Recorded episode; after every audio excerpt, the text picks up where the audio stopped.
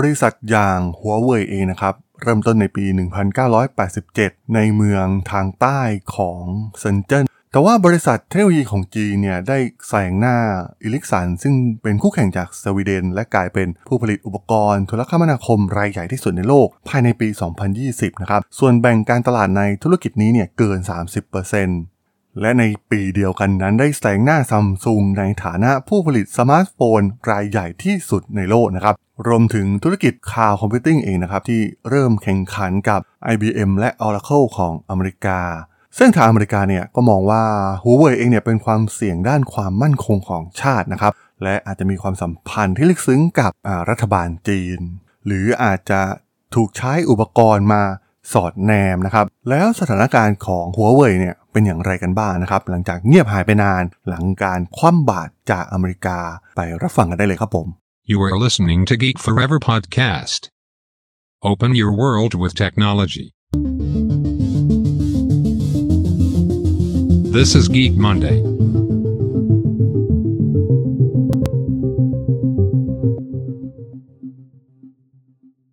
สวัสดีครับผมดนทลาดนจาก ดดนบล็อกนะครับและนี่คือรายการ g ก m มันเดย์นะครับรายการที่จะมายกตัวอย่าง case study ทางธุรกิจที่มีความน่าสนใจนะครับ วันนี้มาพูดถึงบริษัทยักษ์ใหญ่ด้านเทคโนโลยีจากประเทศจีนอย่างหัวเว่ยเองนะครับ ที่ก็ต้องบอกว่าเงียบหายไปนานนะครับ โดยเฉพาะในแวดวงมือถือโลกนะครับ ผมเองก็เป็นคนหนึ่งนะครับที่ติดใจและชอบมากๆนะครับกับผลิตภัณฑ์ของหัวเว่ยซึ่ง มือถือที่ค่อนข้างครบเครื่องมาก ๆ เครื่องหนึ่งเลยนะครับ ก่อนหน้านี้ที่ตัวผมเองเนี่ยได้ใช้แล้วก็ประทับใจมากๆนั่นก็คือรุ่น Mate 20 X นะครับเป็นหน้าจอขนาดยักษ์แล้วก็มีฟีเจอร์ต่างๆมากมายนะครับ แต่ก็อย่างที่เราทราบกันนะครับ หลังจากถูกแบนจากอเมริกาเองเนี่ยธุรกิจมือถือของพวกเขาเนี่ยก็เริ่มซุดตัวลงไปนะครับ เพราะว่าไม่สามารถใช้บริการต่างๆ จาก Google ได้ง่าย ๆ เหมือนเดิมนะครับ ต้องใช้วิธีการที่ยุ่งยากมากขึ้นทำให้ผู้ใช้งานทั่วไปเนี่ยก็เริ่มที่จะหันเหความสนใจไปจากหัวเว่ยสอดรับกับรายได้ของพวกเขานะครับ อย่างที่กล่าวไปว่าในปี 2020 เนี่ย เป็นปีที่เพลงที่สุดของหัวเว่ยเลยนะครับ มีรายได้เกือบ 140,000 ล้านดอลลาร์นะครับ แต่ว่าในปี 2021 เนี่ย เพียงปีเดียวหลังจากนั้นนะครับ หลังจากถูกแบนจากสหรัฐอเมริกาและพันธมิตรนะครับ รายได้ของพวกเขาเนี่ยก็ซุดลงไป 30%เลยทีเดียวนะครับ เพราะว่าแน่นอนว่ามันไม่ใช่แค่ส่วนของธุรกิจมือถือเพียงเท่านั้นนะครับ เพราะว่าเกี่ยวข้องกับธุรกิจเครือข่ายโทรคมนาคม ซึ่งเป็นธุรกิจหลักของบริษัทนะครับ นั่นเองนะครับที่ทำให้ทางหัวเว่ยต้องปรับตัวทางด้านธุรกิจครั้งใหญ่เลยก็ว่าได้นะครับหลินเจิ้งเฟยที่เป็นเจ้าของเป็นผู้ก่อตั้งหัวเว่ยเองเนี่ยก็ได้เริ่ม ปรับแนวทางของธุรกิจใหม่นะครับ จากผลิตภัณฑ์ที่เน้นไปในด้านโทรคมนาคม หรือว่าด้านเทคโนโลยีเป็นหลักนะครับ แต่ว่าเริ่มให้มาบริการกับอุตสาหกรรมที่มีความหลากหลายมากยิ่งขึ้นนะครับ ตั้งแต่ผู้ผลิตรถยนต์ไปจนถึงธุรกิจการเกษตรนะครับ ต้นเหตุสำคัญก็น่าจะมาจากเรื่องของเทคโนโลยีอย่าง 5G เองนะครับหัวเว่ยเนี่ยก็เปิดตัวเทคโนโลยี 5G ก่อนใครนะครับ แล้วก็คิดว่าน่าจะได้รับความนิยมโดยทั่วโลกเช่นเดียวกันนะครับ แต่ว่าจากการปิดกั้นของอเมริกาเองนะครับ มันเป็นเรื่องของภูมิศาสตร์ทางด้านการเมืองกลยุทธ์ของอเมริกาเนี่ยทำให้พันธมิตรของพวกเขานะครับ ไม่ว่าจะเป็นออสเตรเลีย แคนาดา นิวซีแลนด์ และสวีเดนเนี่ยทำตามอเมริกานะครับในการแบนอุปกรณ์ของหัวเว่ยทันที รวมถึงกฎใหม่ในสหราชอาณาจักรเนี่ยบังคับให้ผู้บริการนำเทคโนโลยีหัวเว่ยทั้งหมดออกจากระบบ 5G รัฐบาลฝรั่งเศสเนี่ยได้ขอให้ผู้บริการตัดอุปกรณ์หัวเว่ยเนี่ยออกจากหลายส่วนของเครือข่ายของตนนะครับ ประเทศอื่นๆ เช่น ญี่ปุ่น ก็ไม่ได้ห้ามหัวเว่ยนะครับ แต่ว่าก็ไม่ได้ต้อนรับสัทีเดียวนะครับ แต่โอกาสของพวกเขาก็ยังมีเหลืออยู่นะครับในประเทศที่กำลังพัฒนาที่ก็ถือว่าเปิดกว้างสำหรับอุปกรณ์ราคาถูกของหัวเว่ยนะครับ เพราะว่าในเครือข่าย 5G ในประเทศอย่างอินโดนีเซียซาอุดิอาระเบียแอฟริกาใต้ ตุรกีและบราซิลนะครับซึ่งเป็นตลาดขนาดใหญ่อีกแห่งก็ดูเหมือน จะไม่ได้สั่งห้ามหัวเว่ยซะทีเดียวนะครับ โดยทางหัวเว่ยเองเนี่ยมีสัญญา 5G เชิงพาณิชย์มากกว่า 5,000 ฉบับทั่วโลก ตั้งแต่การติดตั้งเครือข่าย 5G อย่างเต็มรูปแบบสำหรับผู้ให้บริการในประเทศนะครับ ไปจนถึงการอัปเกรดเครือข่าย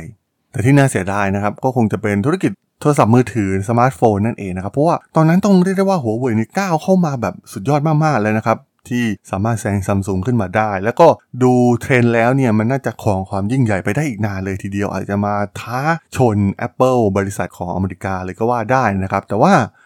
ด้วยการแบนนะครับโดยเฉพาะ ระบบปฏิบัติการ Android ของ Google เป็น key หลักสำคัญนะครับในธุรกิจสมาร์ทโฟน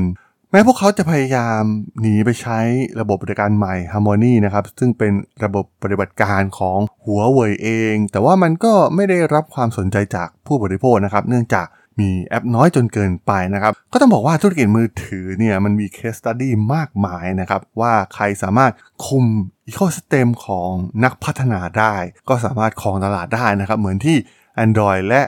Apple iPhone สามารถทำได้สำเร็จนั่นเอง แม้จะมีหลาย ๆ แบรนด์นะครับ พยายามสร้างระบบปฏิบัติการของตนเองขึ้นมา แต่ไม่สามารถที่จะดึงดูดเหล่านักพัฒนาให้ไปทำแอปในระบบปฏิบัติการของตนเองได้นะครับซัมซุงก็เคยลองโนเกียก็เคยลอง หรือแม้กระทั่งยักษ์ใหญ่อย่าง Microsoft ก็ทุ่มเงินไปมหาศาลนะครับ กับ Windows Phone เอง แต่ว่าก็ยังไม่สามารถที่จะดึงดูดความสนใจจากเหล่านักพัฒนาให้ข้ามมาพัฒนาแอปต่างๆ ลงในแพลตฟอร์มของพวกเขาได้นะครับ นี่แหละคือ key สำคัญมากๆนะครับในธุรกิจ สมาร์ทโฟนในตอนนี้ที่มันเหลือแค่เพียง 2 รายก็คือ Android กับ iOS ของ Apple เพียงเท่านั้น ซึ่งหากมามองเหล่านักพัฒนาเองเนี่ยหลายๆ คนที่เป็นนักพัฒนาก็คงไม่อยากปวดหัวเพิ่มมากไปกว่านี้นะครับ แค่พัฒนา 2 ระบบนี้เนี่ยก็ปวดหัวมากแล้วนะครับมีระบบที่ 3 ขึ้นมาเนี่ยก็ต้องทุ่มเททรัพยากรลงไปอีกเป็นต้นทุนที่เพิ่มขึ้นมา และคงไม่มีใครที่จะอยากไปลงทุนในระบบปฏิบัติการใหม่ที่จะเกิดขึ้นเหล่านี้นั่นเอง แต่ดูเหมือนมันก็ไม่ได้มีทางเลือกมากนักนะครับสำหรับเรินเจิ้งเฟยเอง เพราะว่าแน่นอนว่าเขาก็ต้องผ่านพาบริษัทผ่านวิกฤตเหล่านี้ไปให้ได้นะครับเรินเองเนี่ยต้องการให้หัวเว่ยเป็นผู้จัดหาเทคโนโลยีให้กับอุตสาหกรรมที่มีความหลากหลายมากขึ้นนะครับ แม้จะถูกแบนไปแต่ว่าก็มียอดขายอุปกรณ์ 300 ล้านเครื่องที่ทำงานบน Harmony OS รวมถึงแล็ปท็อปอุปกรณ์สวมใส่เช่น สมาร์ทวอชและเครื่องใช้ในบ้านนะครับที่ควบคุมด้วยแอป และกลยุทธ์ใหม่นะครับที่ต้องการทำให้หัวเว่ยเนี่ยเป็นมากกว่าแค่สินค้าอุปโภคบริโภค และโทรคมนาคมนะครับพวกเขาก็สร้างเซ็นเซอร์เพื่อตรวจสอบสภาพดิน เพื่อช่วยให้เกษตรกรเนี่ยปรับแต่งระบบชลประทานและลดการใช้ปุ๋ยนะครับบริษัทกำลังสร้างธุรกิจด้านระบบการผลิตพลังงานสะอาดนะครับ นอกจากนี้ยังกลายเป็นซัพพลายเออร์รายใหญ่ด้านซอฟต์แวร์ และอิเล็กทรอนิกส์สำหรับผู้ผลิตรถยนต์ โดยได้ร่วมมือการพัฒนาระบบต่างๆ ตามความต้องการนะครับ เช่นการจัดการพลังงานสำหรับรถยนต์ไฟฟ้า EV รวมถึง Huawei เองเนี่ยยังเพิ่มความแข็งแกร่งให้กับองค์กรด้วยการสร้างศูนย์ข้อมูล และธุรกิจข่าวคอมพิวติ้งทั่วโลกนะครับแนวโน้มนี้เนี่ยก็ดูจะแข็งแกร่งในประเทศจีนนะครับ ซึ่งแน่นอนว่ามีความต้องการสูงมากๆนะครับ โดยเฉพาะที่มาจากรัฐบาล รวมทั้งระดับมณฑลและเมือง ซึ่งทางการเนี่ยต้องการอัปเกรดระบบของตน เพื่อนำเสนอบริการสาธารณะออนไลน์มากยิ่งขึ้นนะครับ และหน่วยงานรัฐต่างๆกำลังทานฟอร์มตัวเอง สู่ระบบดิจิตอลตามเทรนด์ที่เกิดขึ้นทั่วทั้งโลกแล้วนะครับ ตอนนี้โครงสร้างพื้นฐานทางด้านดิจิตอลเนี่ยถือว่าสำคัญมากๆนะครับ แล้วก็หัวเว่ยเองก็กำลังโฟกัสไปที่ในธุรกิจนี้เช่นเดียวกันเอาจริงๆ ทั้งหมดทั้งมวลเนี่ยถือว่าเป็นความสามารถที่น่าสนใจมากๆนะครับสำหรับบริษัทอย่างหัวเว่ยเองที่แม้จะถูก พันธมิตรของอเมริกาแบนไปมากมายนะครับ ธุรกิจโดนผลกระทบเต็มๆนะครับ โดยเฉพาะธุรกิจอย่างสมาร์ทโฟนเอง แต่ว่า core หลักที่พวกเขามีนะครับ ต้องบอกว่าเรื่อง R&D เนี่ยเป็นสิ่งสำคัญมากๆ ทีมวิศวกรของบริษัทของพวกเขาเนี่ยได้พัฒนาเทคโนโลยีใหม่ๆนะครับ แล้วก็นำเสนอขายให้กับเหล่าลูกค้าได้มากยิ่งขึ้นนะครับ เดิมทีเนี่ยอาจจะโฟกัสไปที่ธุรกิจโทรคมนาคม และอุปกรณ์อิเล็กทรอนิกส์สำหรับผู้บริโภคนะครับ แต่ว่า ตอนนี้เนี่ยเริ่มขยายกิ่งก้านไปยังอุตสาหกรรมอื่นๆมากมายนะครับเพราะสิ่งสำคัญนะครับมันเป็นเคสตัดดี้ที่น่าสนใจนะครับหัวเว่ยเองเนี่ยถือเป็นบริษัทที่ลงทุนในงบ R&D มากที่สุดระดับต้นๆของโลกนะครับใช้จ่ายไปกว่า 20%ของรายได้ต่อปีไปกับการวิจัยและพัฒนานะครับซึ่งเท่ากับ Meta และเกือบ 2 เท่าของ Alphabet ด้วยซ้ำนะครับ แต่การเข้ามาจัดการภาคอุตสาหกรรมเทคโนโลยีของรัฐบาลจีน โดยประธานาธิบดีสีจิ้นผิงก็ถือว่าก็โดนเอฟเฟกไปเหมือนกันนะครับสำหรับหัวเว่ยเอง แต่ว่าคงจะไม่เทียบเท่าสิ่งที่บริษัทที่เป็น service อ่าเป็นบริการออนไลน์อย่างอาลีบาบาของแจ็คมาเองที่โดนหนักกว่านะครับรวมถึงบริการแพลตฟอร์มอื่นๆนะครับที่ถือว่าโดนเล่นงานค่อนข้างเยอะนะครับ ซึ่งสุดท้ายเนี่ย ทางนิตยสาร The Economist นะครับได้สรุปข้อมูลไว้ได้น่าสนใจนะครับ ว่าสุดท้ายทาง Huawei เนี่ยจะทานฟอร์มไปเป็นรูปแบบบริษัทแบบไหน พวกเขาคงจะไม่ไปเดินแนวทางเดิมให้กลายเป็น Apple หรือ Microsoft นะครับ แต่ว่าธุรกิจใหม่ของ Huawei ใน